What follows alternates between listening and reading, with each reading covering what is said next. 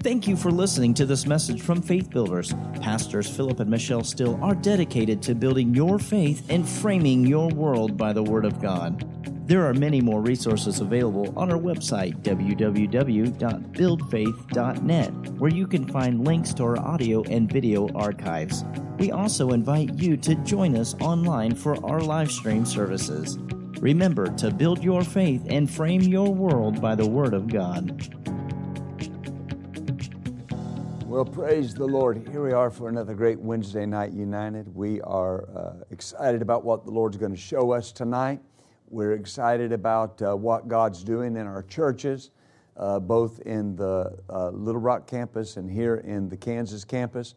Uh, it's important for us to realize in both places, in both locations, that uh, we need them and they need us. Uh, if we're going to do everything God's asked us to do as a church, as a fellowship, uh, we need everybody that's involved. And uh, we're excited about that and the synergy and the unity and the bond of unity that exists. And uh, God's going to continue to use that to manifest His goodness in our midst. And uh, we want to continue tonight with this subject that we've been on uh, over the, the last couple of services. We ministered uh, last Wednesday on it, uh, or excuse me, last Sunday night on it, and uh, last Wednesday in the Little Rock campus. And we're going to continue to, well, we ministered last Wednesday here as well on that. But this ministering and receiving healing, ministering and receiving healing. And there is a couple of reasons that we're uh, dealing with this. And uh, perhaps the, uh, one of the first and foremost is that uh, the Lord spoke to me and He said to me, He said that healing anointing uh, on your life uh, is part of your supply that you bring to the body of Christ, that you bring to these churches. And uh, so we, uh, and, and, and he, he told me at that point uh, that I wasn't doing as much with it as I could. And so we want to press into that. Secondly, it's this the series is ministering and receiving healing because there's not just a receiving in, there's a ministering in. But right on the other hand, there's not just a ministering in, there's a receiving end. So healing can be ministered, but it must be received. All right? and quite obviously, it cannot be received if it's not ministered. And uh, we left off uh, in the last uh, message in this series talking about the different types and shadows in, in the scriptures. And uh, ultimately, these will show us divine healing. Let's go over to the book of Leviticus, chapter 1. Another type and shadow in the Old Testament was the burnt offering. Uh, in this offering, the righteousness of the lamb was transferred to the individual that brought the lamb. Uh, Leviticus chapter 1, verse 2 And the Lord said to Moses, He said, Speak unto the children of Israel and say unto them that they, and, and, uh, and say unto them, if any man of you bring an offering unto the Lord, you shall bring your offering of the cattle, even the herd and of the flock. And as if, if his offering be a burnt sacrifice of the herd, let him offer a male without blemish. He shall offer it in his own voluntary will at the door of the tabernacle of the congregation before the Lord. And he shall put his hand upon the, the head of the burnt offering and it shall be accepted for him to make atonement for him. It shall be accepted to make atonement for him. So, in the burnt offering, the whole animal was offered to God on the altar as a sweet smelling aroma to God. All right, the Bible says that Jesus offered himself to the Father. All right, so he offered his entire self to God on the altar as a sweet smelling aroma to God. And what happened in this instance is that the righteousness of the lamb was transferred to the man that brought the offering. The righteousness of the lamb was transferred to the man that brought the offering. The Bible says in the book of John, chapter 1, it says it again in different areas in the book of John. John looked and saw Jesus coming, and he said, Behold the Lamb of God that takes away the sins of the world, that takes away the sin of the world. So, Jesus Christ, the Bible calls him Jesus Christ the righteous. All right? The righteousness of the Lamb was transferred to the man who brought the offering. In Ephesians 5 and verse 2, uh, the Apostle Paul references this in speaking about Jesus. He says concerning his sacrifice that we are to walk in love as Christ also has loved us and has given himself for us an offering and a sacrifice to God for a sweet smelling savor. Now, why is this important? Because the righteousness of the Lamb was transferred to the man who brought the offering. 2 Corinthians chapter 5 and verse 21 says this. It says, if any man, if uh, it starts in verse 17, if any man be in Christ, let him be a new creature. Old things are passed away, all things have become new. Verse 18 says, and all things are of God. And then verse 21 talks about this. It says in 2 Corinthians 5 and 21, it says, For he hath made him to be sin for us who knew no sin, that he might be made the righteousness, that we might be made the righteousness of God in Christ even in the natural, when this man brought this lamb to the high priest for a sacrifice, the lamb had done nothing wrong. The lamb was in effect righteous. The lamb was in effect right in his conduct. All right? The sin of the man was transferred to the lamb, and the righteousness of the lamb was transferred to the man. And the Bible says here in Paul's writings in 2 Corinthians 5 and 21 that God made Jesus to be sin so that we could be made righteous. While that may seem elementary and simplistic in its, in its statement, there, there is such a vast, it, this, this has eternal ramifications. When you came to Christ, it was you that was not in right standing with God. It was you that was born in sin, shapen in iniquity. It was you that needed a Redeemer.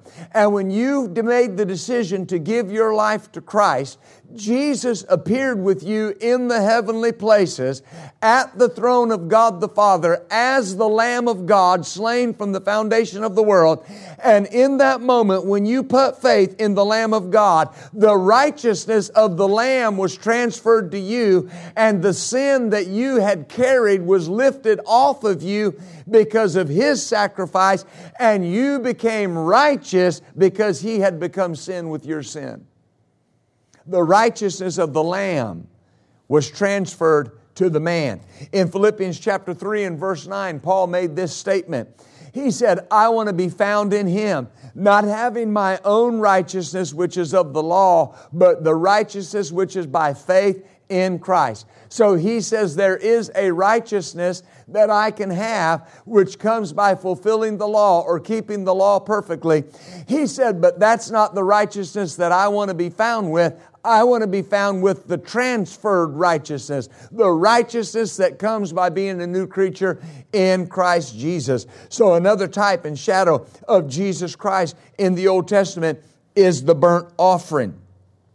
Another type and shadow was the Passover lamb in Exodus chapter 12 and uh, verse 3. Now, I know I'm kind of machine gunning these scriptures to you, but we've got a lot of ground to cover. Ephesians chapter 12 and verse 3, he says, Speak unto all the congregation of Israel, saying, In the tenth day of this month, you shall take, they shall take to them every man a lamb, according to the house of their fathers, a lamb for a house.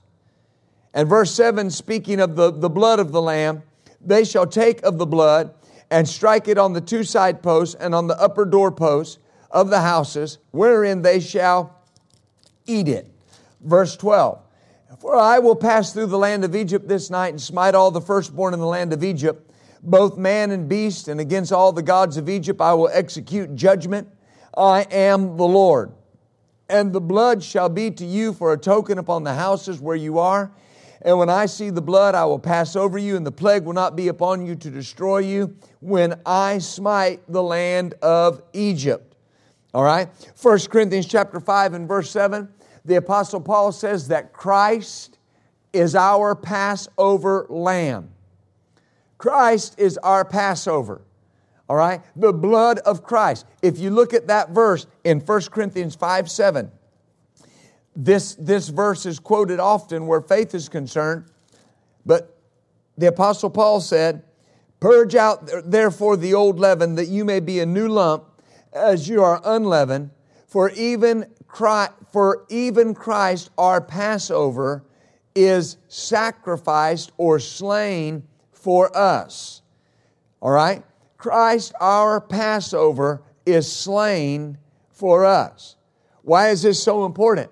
Because they put the blood of the lamb on the doorpost, and the destroyer had to pass over where that blood was. The blood of Jesus has been applied to our lives, and because of that, destruction cannot come near me. And here's what this ultimately means the destruction of sin, the destruction of eternity separated from God, the destroying of my eternal life cannot occur because the blood of my Passover is on my heart.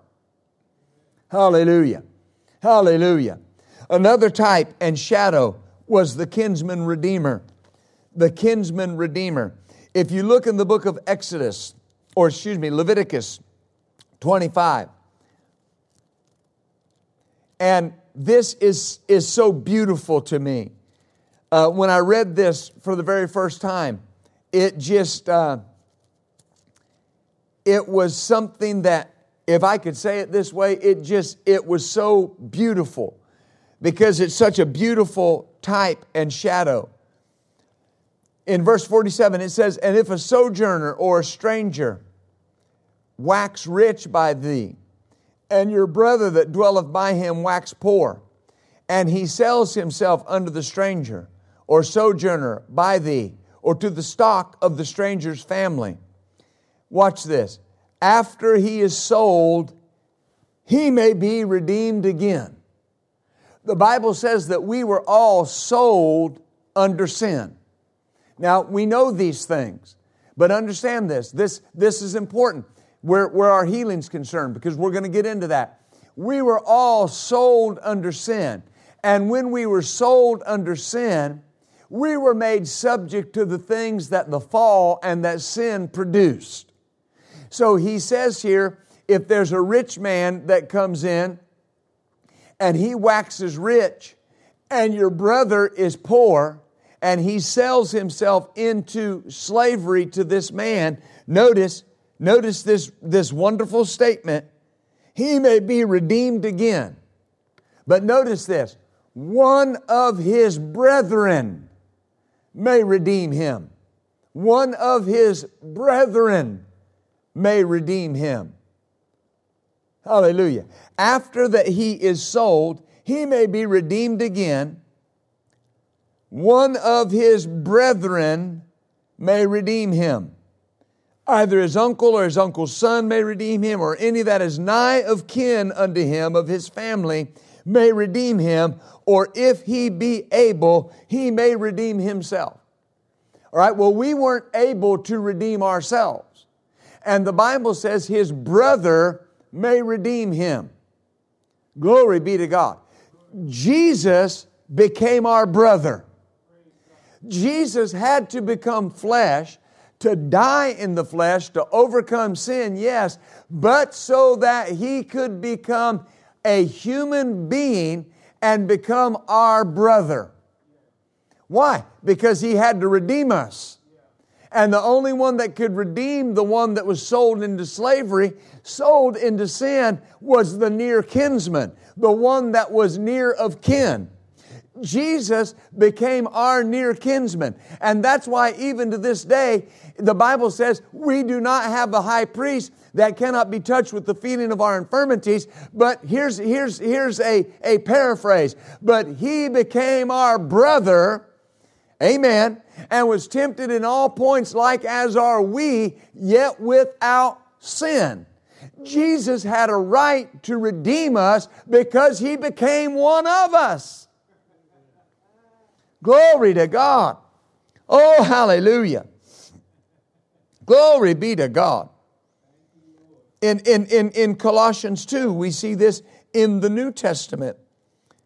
And, and I know that normally we would talk about uh, uh, the kinsman redeemer in Ruth and, and Boaz redeeming uh, Naomi and her family. Well, that was a picture of Christ. Christ, Boaz was a type and a, and a picture and a shadow of Christ, redeeming uh, uh, redeeming those that had went into the land of the Gentiles and went into the land of sin and then came back and was in a need of redemption. All of us were born into this land and uh, born into this earth and we went into the land of sin and we went into the land of the spiritually dead and Jesus had to come and redeem us.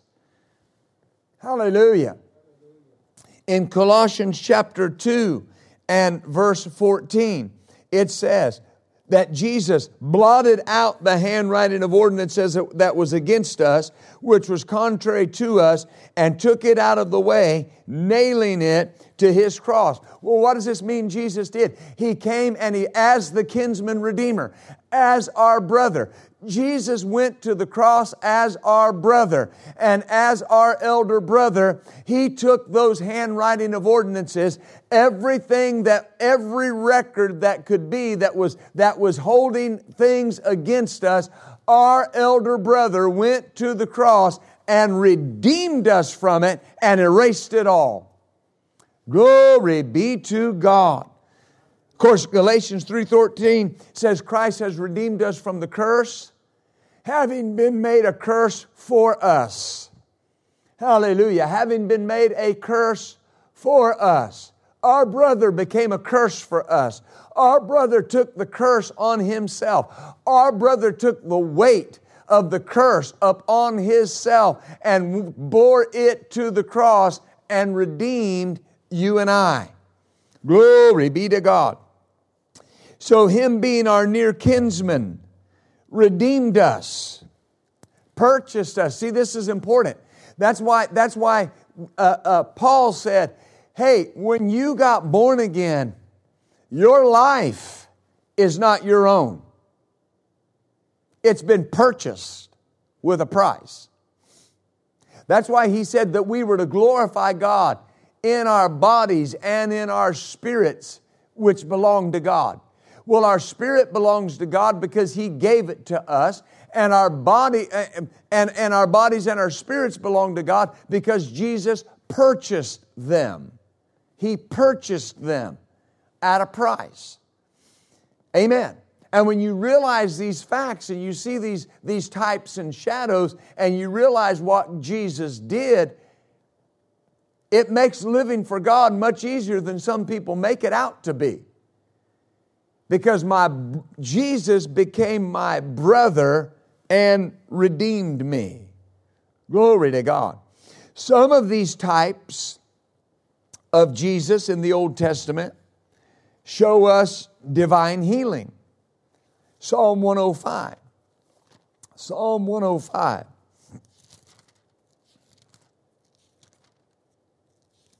Oh, glory. Psalm 105 and verse 37. Talking about natural Israel. And he brought them forth also with silver and gold, and there was not one feeble person among their tribes. Egypt was glad when they departed, for the fear of them fell on them. Notice, he spread a cloud for a covering and fire to give light in the night. In other words, he spread a cloud for a covering and he spread fire to give light in the night. The people asked, and he brought quails and satisfied them with the bread of heaven.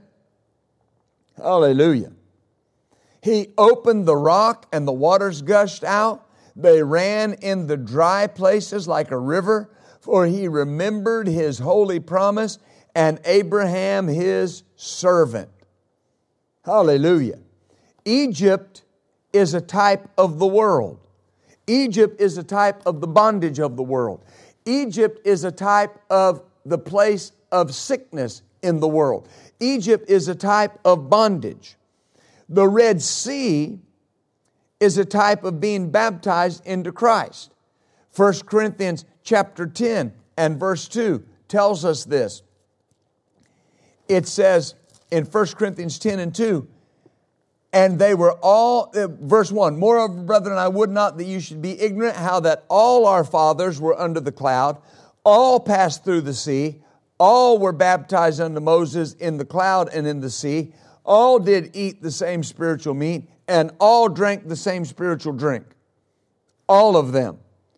The Red Sea is a type of being baptized into Christ. And there's a further revelation that we see here. It says that all of these people partook of that.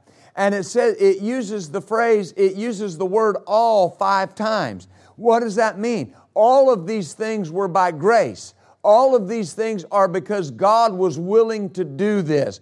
God was willing to deliver them. God was willing to sustain them. God was willing to heal them. God was willing to feed them and bring them water out of a rock that followed them around. And the Bible says that rock was Christ Jesus. What does this tell us? That God is always more willing to give than we're willing to receive. God is always more willing to bless people than most people are willing to receive those blessings. And he said here, they came through the Red Sea. They were all baptized. The Red Sea is a type of being baptized into Christ.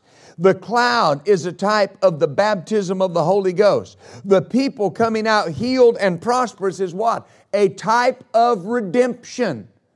And notice how they came out healed and prosperous. When did that occur? When they left Egypt.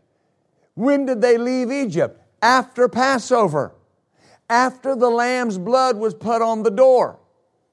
When you had the blood of Jesus put on your heart's door, you were released from the bondage of the world. You were released from the bondage of sin.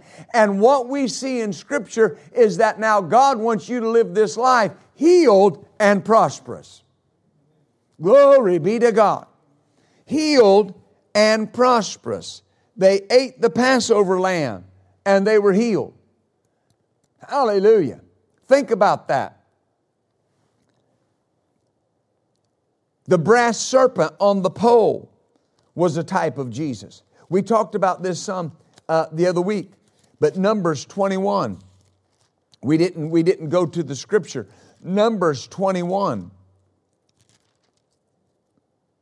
and uh, verse 7. Now, remember that the people had disobeyed God. They were complaining, they were murmuring, they were in the wilderness. And they murmured and complained against Moses and against God. And verse 6 says, The Lord sent, or the Lord allowed, fiery serpents among the people, and they bit the people, and much people of Israel died. Well, the, the serpent is always obviously a symbol of the curse. And these are God's people. These, these are people that God wants to redeem. These are people that God wants to bring out of bondage. And notice what's happening to them. Because of their choices, because of their decisions, serpents, the curse is destroying them. All right? Many, uh, many, many people that you know and I know, the, the curse is biting them and they're dying. Their, their, their lives are not what they should be. And it says, the people came and said to Moses, We've sinned, for we've spoken against the Lord and against you. Pray unto the Lord that he would take away the serpents from us. And Moses prayed for the people. And the Lord said to Moses, Make a fiery serpent and set it upon a pole and it shall come to pass that everyone that's bitten, when they look upon it, shall live. And Moses made a serpent of brass and put it upon a pole. And it came to pass that if a serpent had bitten any man, when he beheld the serpent of brass, he lived. He lived.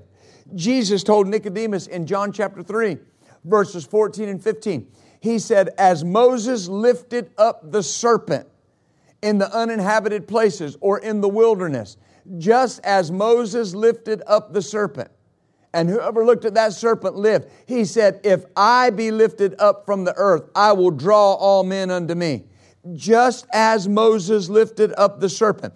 The serpent was a symbol of the curse, the death that had come upon man. It was made of brass representing judgment that came upon man because of sin. And in the Old Testament, we just read it, the Israelites looked at the serpent and received healing. They were basically looking forward to what Christ was going to do on the cross. When they looked at that serpent and looked up and, and saw that serpent lifted up, they were basically looking at what Christ was going to do on the cross. He was going to defeat the curse. It's, it's the serpent represented judgment. It represented the curse. But notice what they were being freed from when they did what God told Moses to do. They were being set free from the effects of the curse, the effects of their sin in their body. They were being delivered from that at that moment. They basically received on credit. Every person in the Old Testament was healed on credit. That's the goodness and the long suffering and the mercy of God. Every person was healed on credit. They looked and they were healed. Amen. Jesus said, Whoever believes in him, in what he did, in his finished work, would receive life. When we look at the cross, we see the whole of redemption. We see all of redemption. We see freedom from sin. We see freedom from sickness. We see freedom from the curse when we look at the cross. If they could look at the type and receive healing, how much more can we receive healing by look at, looking at the fulfillment of the type? They could look at the, the, at the shadow, how much more can we receive by living in the light? There's another reason, this is another reason we know it's God's will to heal. Because of the types that we see in the Old Testament. That's why we know it's God's will to heal. In uh, Deuteronomy 7 and 15, it says, And the Lord will take away from you all sickness and will allow none of the evil diseases of Egypt, which you know, upon you, but will lay them or allow them upon them that hate you. Hallelujah. Exodus 15 26. It says, the Lord speaking to the people of Israel, and if you'll diligently hearken to the voice of the Lord your God, and do what's right in his sight, and will give ear to his commandments and keep all of his statutes, I will put none of these diseases upon you that I have brought upon the Egyptians, for I am the Lord that heals you. So God said in the Old Testament that he would take away from our midst all sickness. And then God called himself the God that heals you in the Old Testament in Exodus 23 and 25. And you shall serve the Lord your God, and he will bless your bread and your water, and I will take sickness from the midst of you. There shall nothing cast their young nor be barren in your land.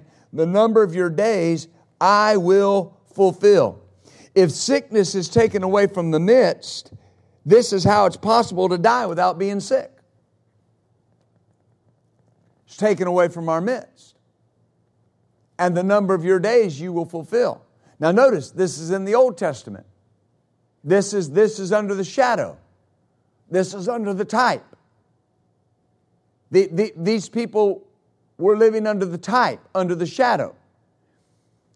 Amen. It's like Brother Hagin told the lady he went to pray for her, and she had cancer, and she was an older lady. And she told him, she said, Brother Hagin, I, I just, I'm, I'm tired. I just want to go home. And he said, No, no, no, no, no, sister. He said, he said, uh, Let's get you healed first. And then once you're healed, if you want to go on home, go on. But go home healed. Amen. We have to change our mindset to, un- to understand I don't have to be sick to go home. I don't have to be ill to die, to leave this earth.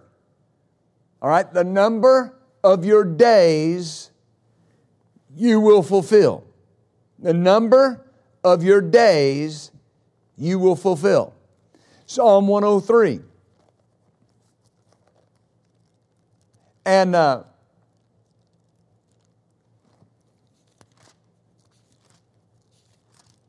it says in 103, verse 2 Bless the Lord, O my soul, and forget not all of his benefits, who forgives all your iniquities, who heals all your diseases, who redeems your life from destruction, crowneth you with loving kindness and tender mercies, who satisfieth your mouth with good things, so that your youth is renewed like the eagle. Glory. Psalm 107 20 says, He sent His word and healed them and delivered them from their destruction. So He heals all of our diseases. Notice, He heals all of our diseases. These are Old Testament prophecies, these are Old Testament promises. The word here is referring to the word that came by the prophets in the Old Testament. He sent His word and healed them and delivered them from their destruction. Now, why is this important? Because that was the word under the type. And he sent his word and healed them. In the New Testament, the word became flesh. John 1:14. The word became flesh and healed us. That as New Testament saints, we've got to understand this. These types are important because for the Old Testament saints, healing was a part of their covenant. It was a part of their right. God put it in their covenant standing. As New Testament believers, we have a better covenant established on better promises. The Old Testament saints were looking forward to the fulfillment of the promises. We are walking in the fulfillment of the promise. That's what the book of Hebrews, chapter 11, says. It says that we have a better covenant based upon better promises. They, were, they could be healed in the shadow. We're walking in the fulfillment. It's a better covenant. Oh, glory. The Old Testament men and women obtained a good report through their faith. They were healed and prosperous, but they never received the promise. In, in the book of Hebrews 11, it tells us this. Uh, verse 39. And these all. Now, these all who? Well, we could say the Old Testament saints, but these all, he lists the Hebrews Hall of Fame of faith. Now, notice the people that are in this chapter uh, Noah, Enoch, Abraham, Sarah, Isaac, Jacob, Moses, Joshua, Gideon, Samson. People that, if you grew up in church, people you grew up hearing about. Heroes, great people of faith. And notice, they all died in faith, not having received the promise. Not having received the promise. God having provided, now watch, this, this is important. This is so important. Having provided.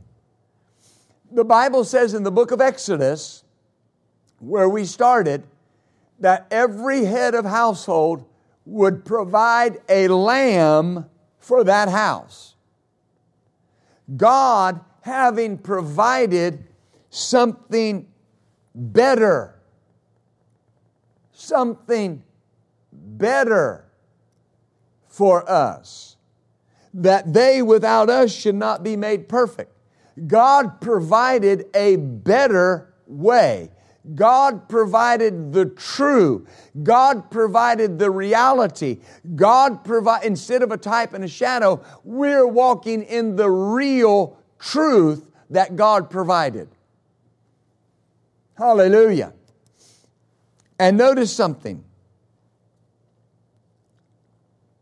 They were walking and looking forward to the fulfillment of the promises. We're walking in the fulfillment. The Old Testament men and women obtained a good report through their faith. They were healed and prosperous. Notice this now, but they never received the promise. Why am I consistently going back to that? Through their faith in the Redeemer that was coming, they walked healed and prosperous on credit. On credit. They never saw him. Amen.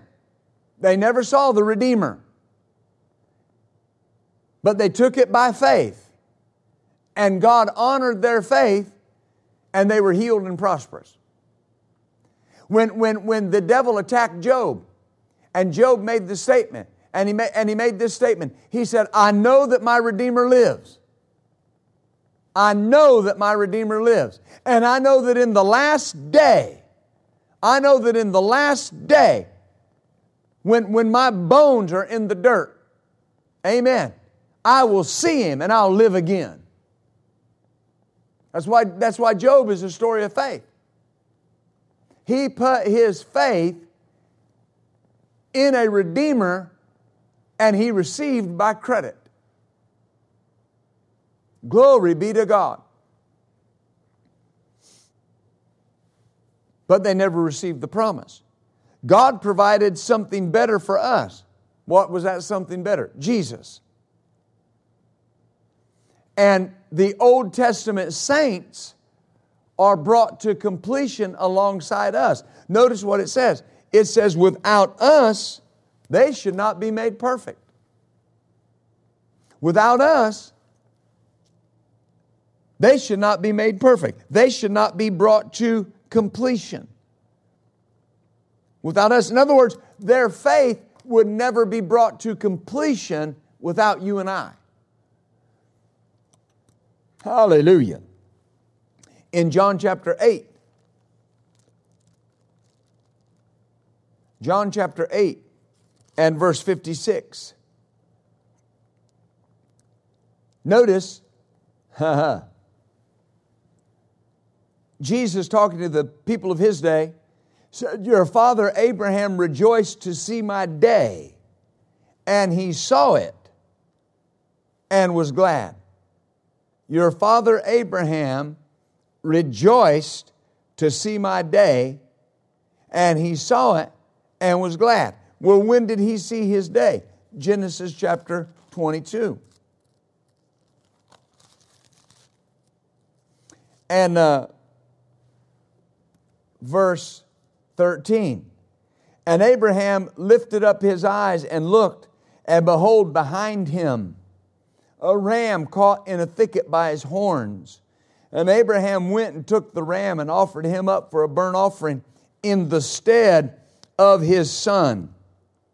On Mount Moriah, God gave Abraham a revelation of the Messiah to come, who would be a substitute.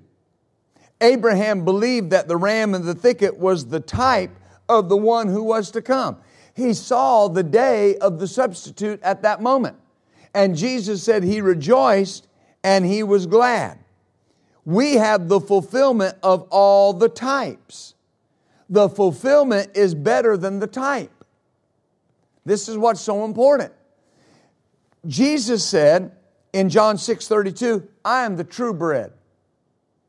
All right, talking about the manna that came down in the wilderness for the people of Israel. And Jesus said, They ate bread in the wilderness. I'm the true bread. I am the bread that came from heaven. In other words, I'm your nourishment. I'm what's going to sustain you.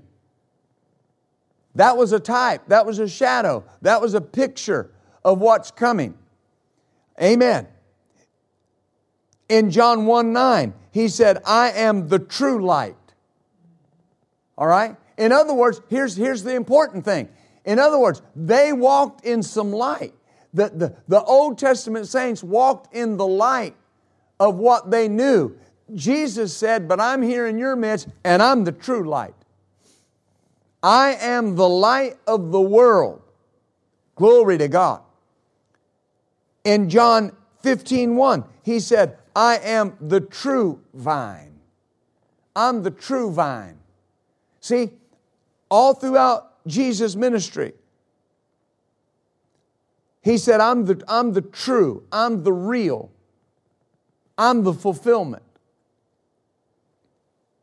The fulfillment's better than the type. The true is the fulfillment of the type in the Old Testament. In uh, Luke 24,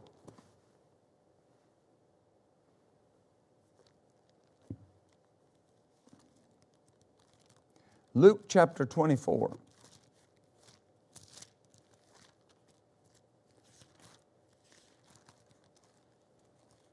When Jesus was, verse 27 first, and then we'll go to verse 44.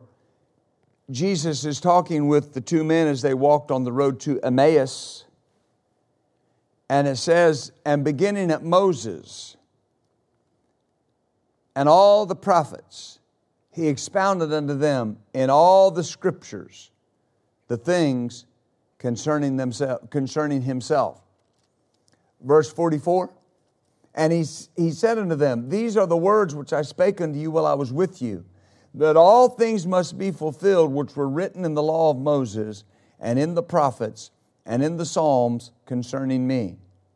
Then opened he their understanding that they might understand the scriptures. The whole Old Testament pointed towards Jesus. From, from Genesis chapter 3 throughout the entire Old Testament, it pointed towards Jesus. That's why we see so many types and shadows of Him the Passover lamb, the kinsman redeemer. Hallelujah. Uh, uh, uh, over and over again, we see these the burnt offering. Over and over again, they're pointing us towards Jesus. We need to see Jesus in the scriptures. All right? Oral Roberts uh, ministered a powerful message uh, back in the 50s entitled The Fourth Man. And he showed Jesus in every book of the Bible. All right? It, it was so powerful because it showed what Jesus was, type and shadow wise, in the Old Testament, being a picture of what he is today.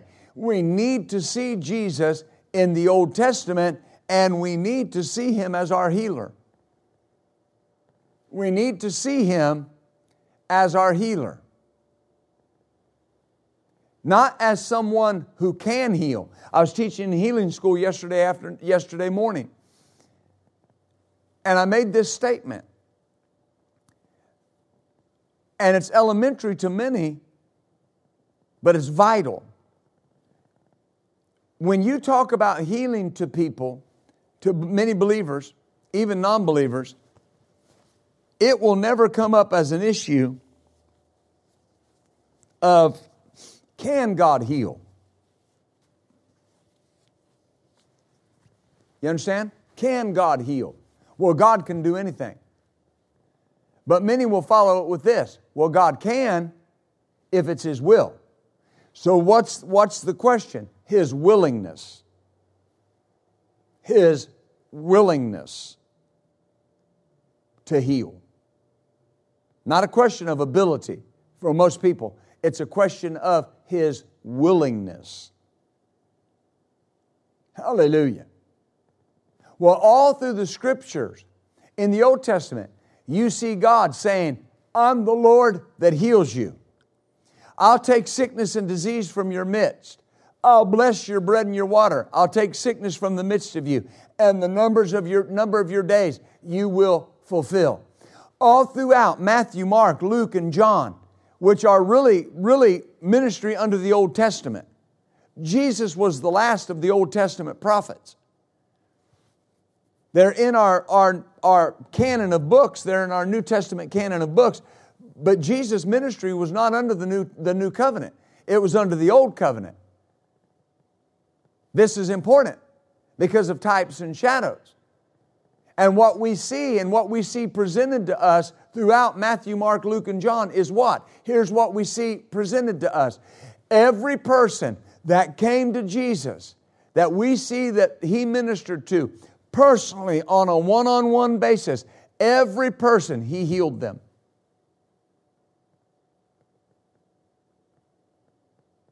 There are times we know of where multitudes were healed. He healed them all. But what does that show us more than anything? That He had the power to heal, that He was great in, in healing strength and healing power. It shows us His willingness. It shows us His willingness.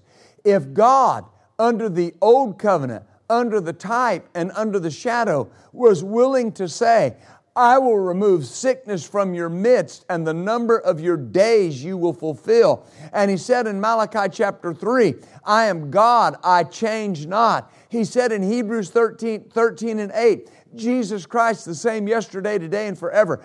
If God was that willing under the old covenant, under the type and the shadow, how much more is He willing under the fulfillment? I can tell you, much more. Much more, because there was a much higher price paid to ratify and put in force the new covenant that you and I walk under. Hallelujah. Hallelujah. So I need to see Jesus in the scripture, and I need to see him as my healer. I need to see him as my healer. I need to see him as my physician. I need to see Him as my answer. Hallelujah. Hallelujah. And we don't have to take it on credit. The bill is paid for you and I. There's no, there's no further price to be paid. It belongs to us now because it's been paid for. And if I can teach for just a moment on along that line, that's why what has to come up in your spirit and in your heart when you're dealing with sickness and disease is wait a minute, this has already been paid for. And the devil's trying to charge me twice. And the bill's been paid. Hallelujah. And that's why we got to take 1 Peter 2:24 and say, No, you don't, Satan. You're not going to charge me twice. That's been paid for. That's been paid for. When I begin to see Jesus in the scriptures, I need to see him as my healer. One man said it this way he said, There are multitudes of believers that know Jesus as Lord and Savior. There are more that others that know him as Lord and Savior and baptizer in the Holy Ghost. But we need to know him as Lord and Savior and healer. Because I'll, I'll wrap it up with this. The whole package was purchased as salvation. In that package of redemption was our salvation from sin our salvation from eternal destruction. But also remember, I was not only saved from sin, I was saved from sickness. I was saved from disease. I was saved from uh, destruction. All of those things when the price was paid. So every type, every shadow that I see in the Old Testament that points towards Jesus and prophesies of what would happen when the promise comes. I'm living in the fulfillment of that prophecy. You're living in the fulfillment of that prophecy. So take your stand against sickness. Take your stand against disease. Don't, don't put up with any little bit of it. I, I, I just feel led of the Lord to ask this question How, how much sickness is okay? Right? Well, you know, that's just allergies. I can deal with them. Well, I, I realize that you can, but you don't have to. Amen. Now, now, don't get off track with me here. All right? I'm not saying if you're dealing with allergies or a cold or something, you're doing something wrong. Here's what I'm saying is I the price has been paid for me to be free from all of it. Amen. We see something in our world today, and here's what we see. I am, uh, Lord, help me say this right, because I, I, I, I I, want to be careful with this because uh,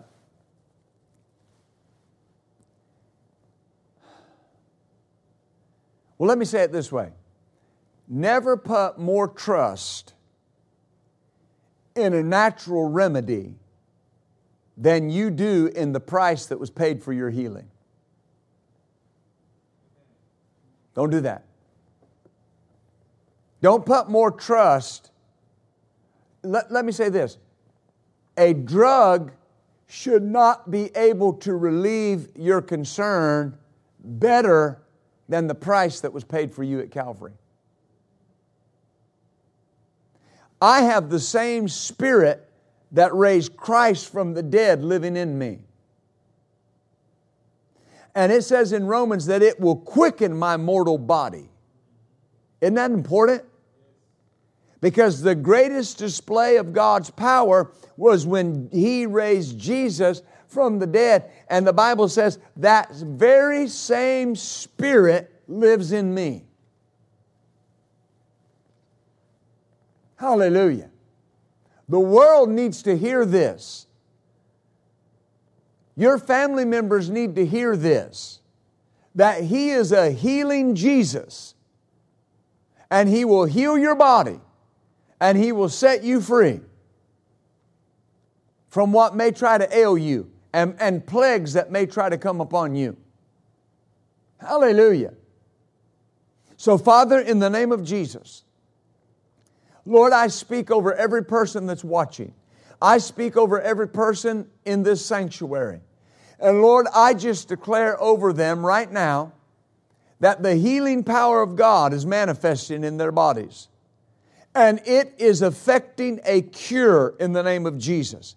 It is driving sickness and disease out of their body. They are being made completely whole by the power of the name of Jesus Christ. Jesus, we look to you as our healer. Father, we receive the price that Jesus paid as our healer, and we walk in that healing reality in the name of Jesus. Amen and amen. Hallelujah, hallelujah, hallelujah, hallelujah.